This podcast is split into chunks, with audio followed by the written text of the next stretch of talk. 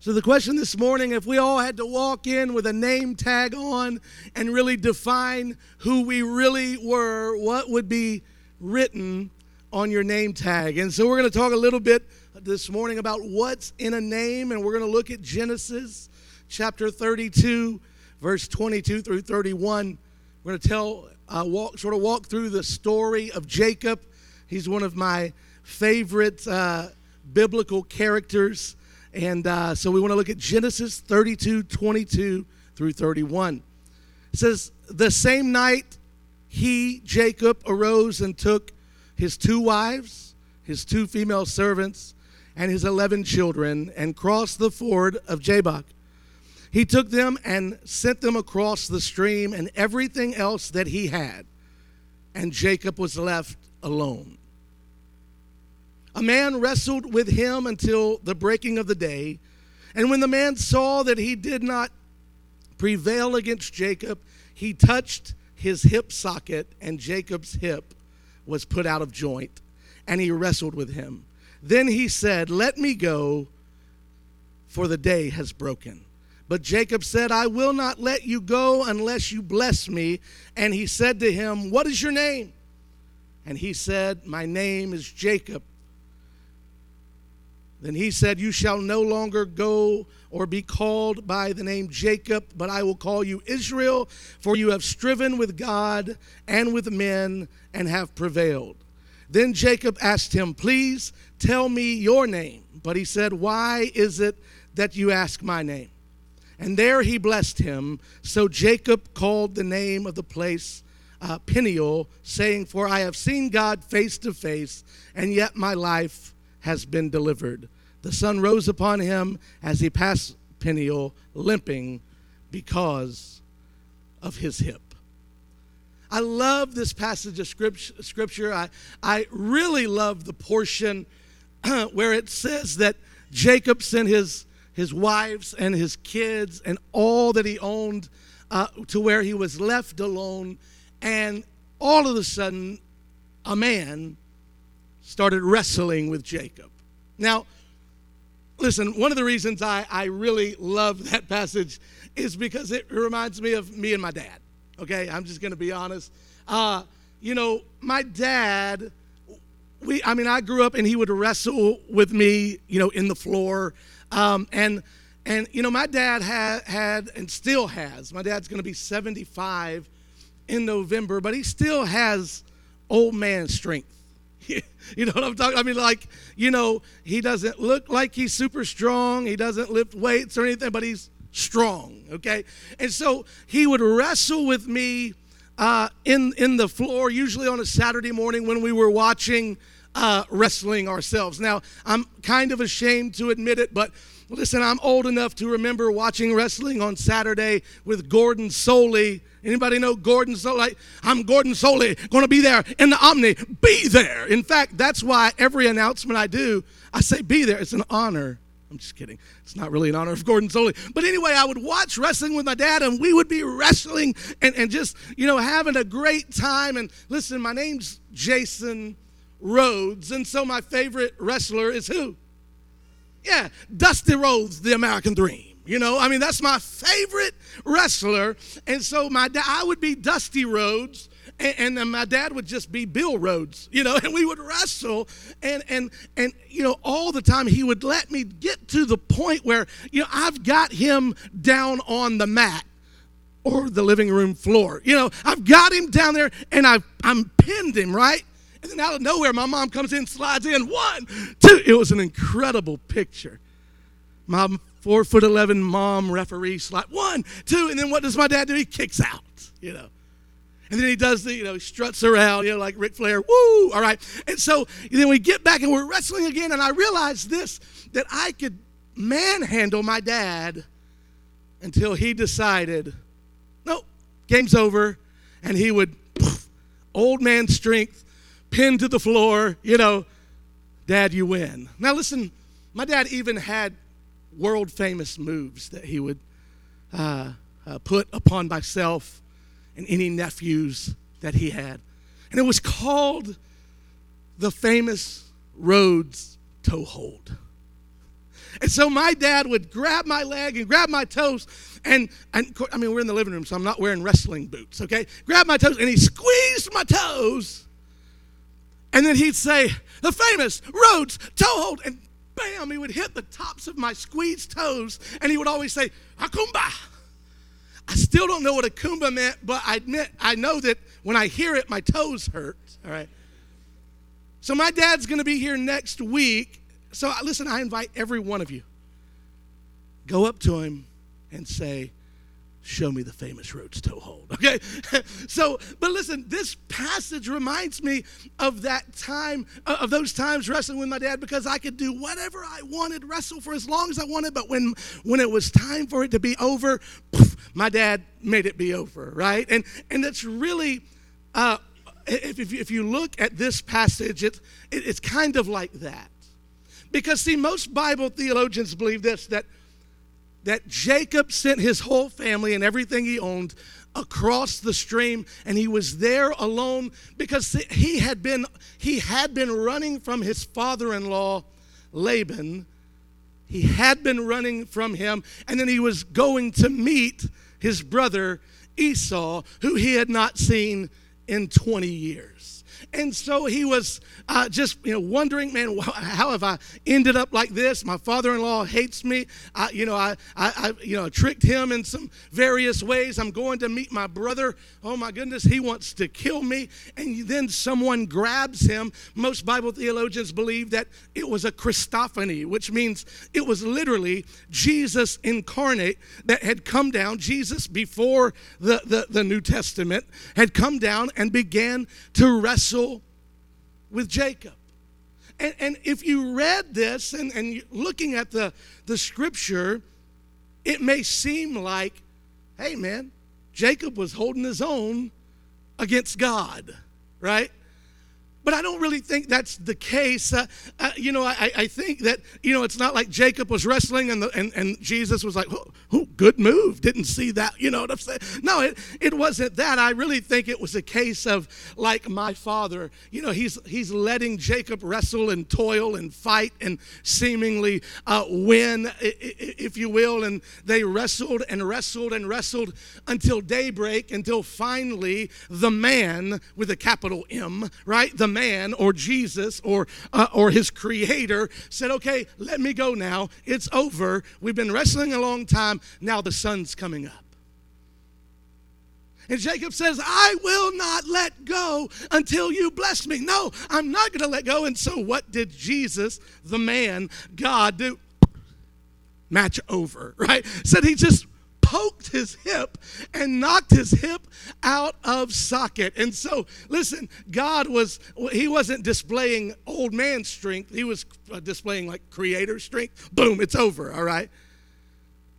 And Jacob said, No, I, I don't want you to leave until you bless me. And then God asked him this. The man asked him this. He said, What is your name? What is your name. Now, I don't know about you, but if the creator of the universe had wrestled with me all night long and then wrenched my hip to the point where I had to walk with a limp, you know, and then he said, What is your name? Listen, the truth be told, that is what Jacob has really been wrestling with the entire time he sat there alone without his family or without his possessions. He was wrestling with who he was. He was wrestling with what his name was and who he had become. And so the Lord was basically saying, You want a blessing from me? Listen, tell me who you are. Tell me how your life has turned out. Tell me if you had to write your name and stick it on your heart, what would that name be? If we look in Genesis chapter 25 and 26, we go to the very beginning of Jacob's story. And it says this Jacob was a twin with his brother Esau. After his brother Esau came out, Jacob came out with his hand holding Esau's heel, so his name was called Jacob. His name was called Jacob. So the name comes either from he, the Hebrew root, meaning to follow behind, or to supplant, or to circumvent, or to assail, or to overreach. Okay, let, us talk about this. So here comes uh, Jacob, born second. Okay, and so the, the, his twin brother Esau comes out of the womb, and as he's coming out, they're like, Oh, there's a hand on the heel. He, I mean, Jacob, even as an infant, it, it was striving to be first over Esau. Now, I don't have any brothers, but I have a sister who, who, who's pretty, you know, tough act to follow. She's, ve- she's very smart. She's successful. She has an incredible singing voice. I mean, just, I mean, she's very uh, hard act to follow. So if my if my parents would have named me, oh, Rhonda was great. Here comes Rhonda. She's wonderful. You know, three years later, here's Jason. We're just going to call him the, the follow behind guy. He, he came behind Rhonda. He's second place. He's uh, leftovers. He's whatever, you know. And, and so you can imagine Jacob growing up, and from the very time, from the very uh, moment of his birth, he's trying to circumvent uh, really his, his birthplace. He wanted to be first. So I kept looking at different names and words that, that the name Jacob meant. I'm going to go through a few. Now, listen to this replace. His name meant to displace, to take the place of, to undermine, to override, to oust, to usurp, to overthrow, to remove, to topple, to unseat, to depose, to dethrone. This is my favorite. To eject. It was his desire to eject Esau out of first place and into second place. Let's continue to circumvent, to evade, to outwit, to maneuver, to manipulate, to deceive, uh oh, to cheat, to dupe, to defraud, to swindle. Another favorite, bamboozle. Listen, can you imagine? Hey, what's your name? Oh, my name's Jacob, but you can call me Bam, short for bamboozle. You know, I mean, that's crazy. His name meant to bamboozle. His name meant to trick, to victimize, or to con. Now think about this. Think about now what we just read. J- J- Jacob is all alone wrestling with the creator of the universe, and then he says, Before I bless you, tell me your name. Oh. I, I think I'd be ashamed of that name. I'd be ashamed of who I, I was uh, in that moment. But we see in Genesis chapter 25, verse 29 through 34. So now we have Jacob, before we start reading, his whole life, he's second place. He knows First of all, Esau is his father's favorite. Esau is going to get the birthright. Esau is going to become the patriarch, the ruler of the family. And Jacob will always be second place. So Genesis 25, 29 through 34 says this Once, when Jacob was cooking stew, Esau came in from the field and he was exhausted. And Esau said to Jacob, let me eat some of that red stew, for I am exhausted. Jacob said, Sell me your birthright now. Can you imagine? Hey, hey, buddy, brother, friend, pal, twin brother.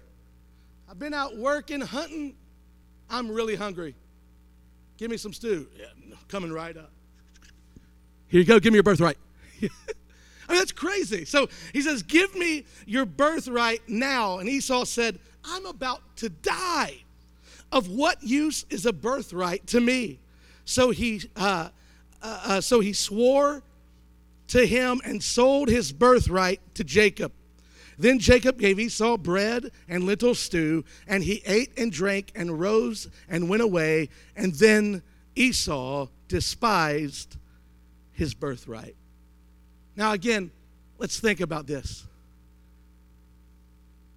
Jacob, Mr. Out, Outwit, Mr. Manipulate, Mr. Con, Mr. Deceive, he's beginning to lift, uh, live up to that name. J, uh, Esau comes home, he's hungry, and he, and he sees the opening for him to be able to jump in and and and and circumvent you know what history should what, what the history should have been and the future should have been so he steps in, he says, I'm hungry, give me something to eat. And, and Jacob says, No problem, give me your birthright. And then Esau turns in. Listen, if that's not a, if Esau is not a picture of the American culture, and then a lot of times even the American church, Esau says this I'm about to die. What good is a birthright to me? Sure, take my birthright, take everything that I will become. I need that bowl of stew. Listen, he understood this, or, or he lived this way. He said, It doesn't matter what I have to give up, what I have to sacrifice to get what I want. Oftentimes, we live in a life of remorse and regret. Why? Because we're not willing to say, You know what? I want that, but I, I don't need that. I want to do this, but I don't need to do that. Listen, there are men all across this country that have, have done things that they regret, that have destroyed their homes, res- destroyed their families, destroyed their workplaces. Why? Because they wanted what they wanted when they wanted it, and they did not take account for what it would cost them. And so, so Esau despised his birthright. Yes, I would too. He sold it for a bowl of soup. So Jacob, being Jacob, doing Jacob things, now has the birthright of Esau. And we go to chapter 27 of the book of Genesis, and we find the father of uh, Esau and Jacob. We find Isaac. He is old at this point. He is blind. He's at the end of his life. And he tells the oldest son, Esau, Hey, I need you to go hunting and prepare a meal for me so that I can enjoy it. Basically, he's saying, This is probably going to be my last meal, son. So you go out, you, uh, you know, bring in a kill, prepare the dinner, and then I'm going to bless you. And so Esau goes out to do exactly what his dad asked him to do while Jacob's mom, Rebecca, hears everything going on and she runs to Jacob and she says, Quick, go, go, go get me two, uh, uh, two goats and I'm going to kill the goats. I'm going to prepare a meal, and, and we're going to take it into your father. He's going to thank your Esau, and he's going to bless you.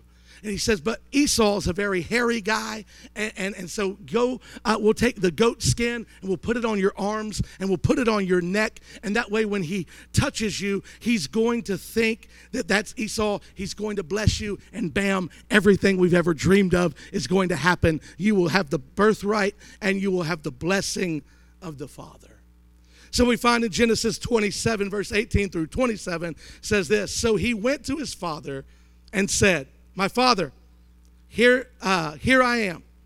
Who are you, my son? And Jacob said to his father, I am Esau, your firstborn. I have done as you have told me. Now sit up and eat of my game, that your soul may bless me. But Isaac said to his son, How is it that you have found it so quickly? Or how have you been so successful hunting so quickly? He said, he answered, Because the Lord your God granted me success. Then Isaac said to Jacob, Please come near to me, that I may feel you, that you are my son, to know whether you are really my son Esau or not. So Jacob went near his, uh, to Isaac, his father, who felt him and said, You have the voice of Jacob, but the hands are the hands of Esau. And he did not recognize him because his hands were hairy like his brother Esau's hands. So he blessed him. He said, Are you really my son Esau? He answered, I am. Then he said, Bring it near to me, that I may eat of my son's game and bless you. So he brought it near to him, and he ate, and he brought him wine, and he drank.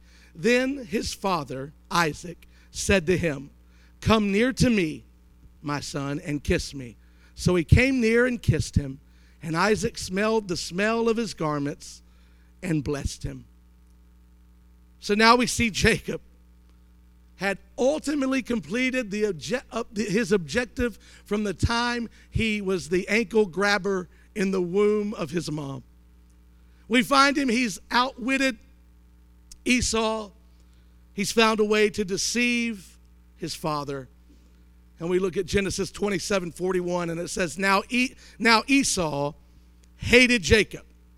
Well, I, I guess so, right? Now Esau hated Jacob because of the blessing with which his father had blessed him. And Esau said to, to himself, The days of mourning for my father are approaching. Then I will kill my brother Jacob. So Jacob, once again, his mom hears what's going on. His mom tells Jacob, You've got to get out of town. I'm going to uh, send you uh, to Laban. So Jacob went to live with Laban. Ultimately, he it's a long story. He ultimately married both of Laban's daughters. But in the midst of all of that, he tricked Laban out of the best of the flock and he you know did some other uh, unscrup- unscrupulous things. Remind me to never try to say unscrupulous again in a message. Let's mark that word off. But he did some things that to trick and deceive his father-in-law. So his father-in-law had pursued him and ultimately caught up with jacob and the entire family. As the story goes as the scripture goes he he met with jacob and he says okay Listen, I, I wanted to kill you. I'm angry. I, I'm upset with you. You've tricked me. He said, But we're going to be fine as long as you never come back to my house again. So Laban kissed both of his daughters and all of his grandchildren and said, I'll see you. So think about Jacob. He had just been pursued by his father in law, and he's going to meet his brother Esau. Again, he hasn't seen him in 20 years, and the last time he saw him, Esau wanted to kill him. So think about what Jacob was going through, what he might have been thinking when he sent his wives across the stream, when he sent his children and his servants, when he sent everything, all of his possessions across the stream, and he was sitting there alone, and he was thinking, listen, does Esau, is he going to just come right up to me and kill me? Or is he going to come give me a hug and act like we're okay and then kill me, you know? So as he was sitting there thinking about what the next day was going to hold,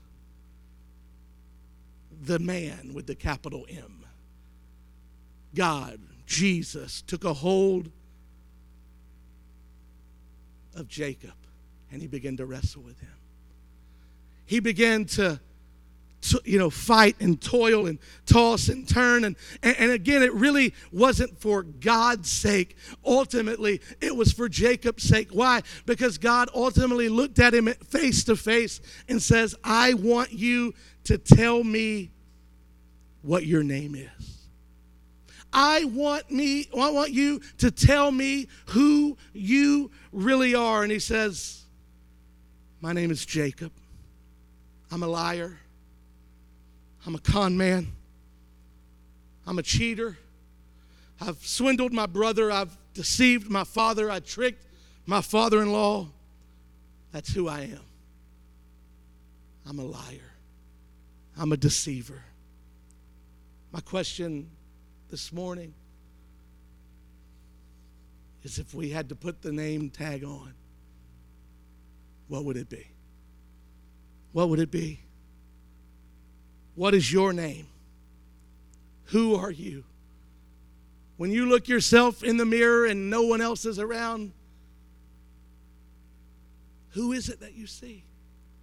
For Jacob, he saw his life that was full of manipulation, his life that was full of deceiving, his life that was he was going to do anything and everything he could do to get what he wanted until he found himself wrestling with God himself. And he says, My name is Jacob.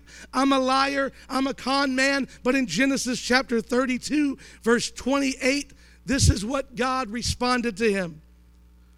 Then he said, Your name shall no longer be Jacob, but I will call you Israel. For you have striven or struggled with God and you have struggled with men, and yet you have prevailed. You'll no longer be called Jacob because you've struggled with God and you've struggled with men. I've changed your name to Israel. I've changed your name to Overcomer. I've changed your name to whatever the world calls you today, whatever they think about you today, whatever your, your sin is, whatever your fault is, whatever your failure is. You might be a liar. You may be a gossip. You may be full of lust. You may be faithful, faithless. You may be in an an adulterer, whatever your sin is, God is saying, I will never call you that again. Why? Because I will call you an overcomer if you just tell me who you are. This morning, my, my question is not asking you who you are so that we can relive our faults and failures and ultimately feel miserable about ourselves. I'm not asking that question so that, that, that you can feel belittled in any way. But I'll tell you this morning why I asked the question. We see, we find 400 or so, a little more than 400 years later, we find Moses in the book of Exodus, chapter 3. He's keeping the flock of his father Jethro and while he's keeping the flock, he sees a bush that is burning, and yet it's not being consumed. So, as Moses sees the bush that's burning but not being consumed, he hears a voice. He hears the voice of the Lord, and he says this Moses, I am calling you that you might be the deliverer of my people, the Israelites, from captivity. So we see Moses 400 or so years after Jacob wrestled with God. And he says, Moses, I am calling you to be the deliverer. Exodus 3 13 through 15 says this. Then Moses said to God, If I come to the people of Israel and say to them, The God of your fathers have sent me to you, and they ask me, What is his name? What shall I say? God said to Moses, Tell them, I am who I am has sent me to you. And he said, Say this to the people of Israel I am has sent me to you. God also said to Moses, Say this to the people of Israel The Lord, the God of your fathers, the God of Abraham, the God of Isaac, and the God of Jacob has sent me to you.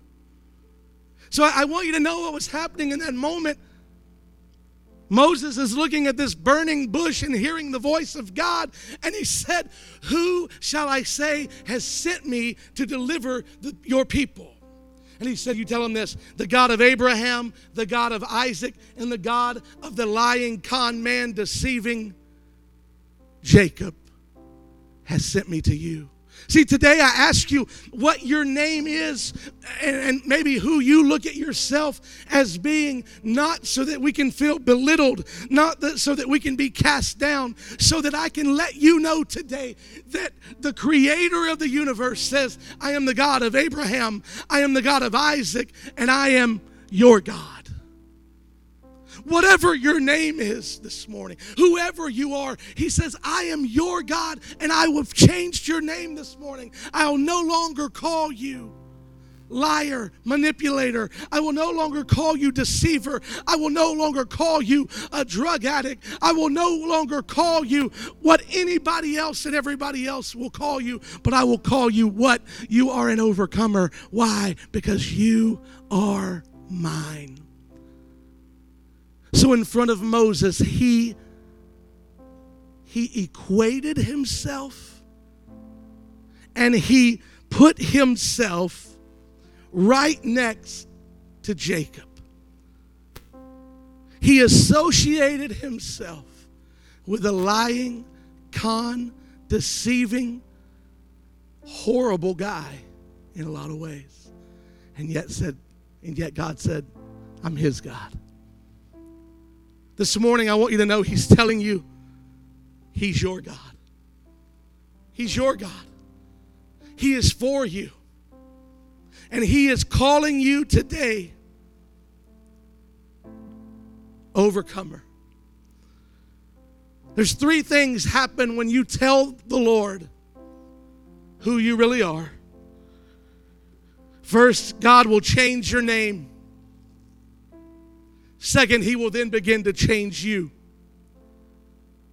See, God called Jacob an overcomer ever be- long before. He changed his name long before he became an overcomer. So God will change your name, then He'll change you, and then He will always associate Himself with you. This morning, no matter what you've done, how many times you've fallen, failed, and sinned, the King of Kings and Lord of Lords is saying to you that I am the God of Abraham, the God of Isaac, the God of Jacob, the God of Keith.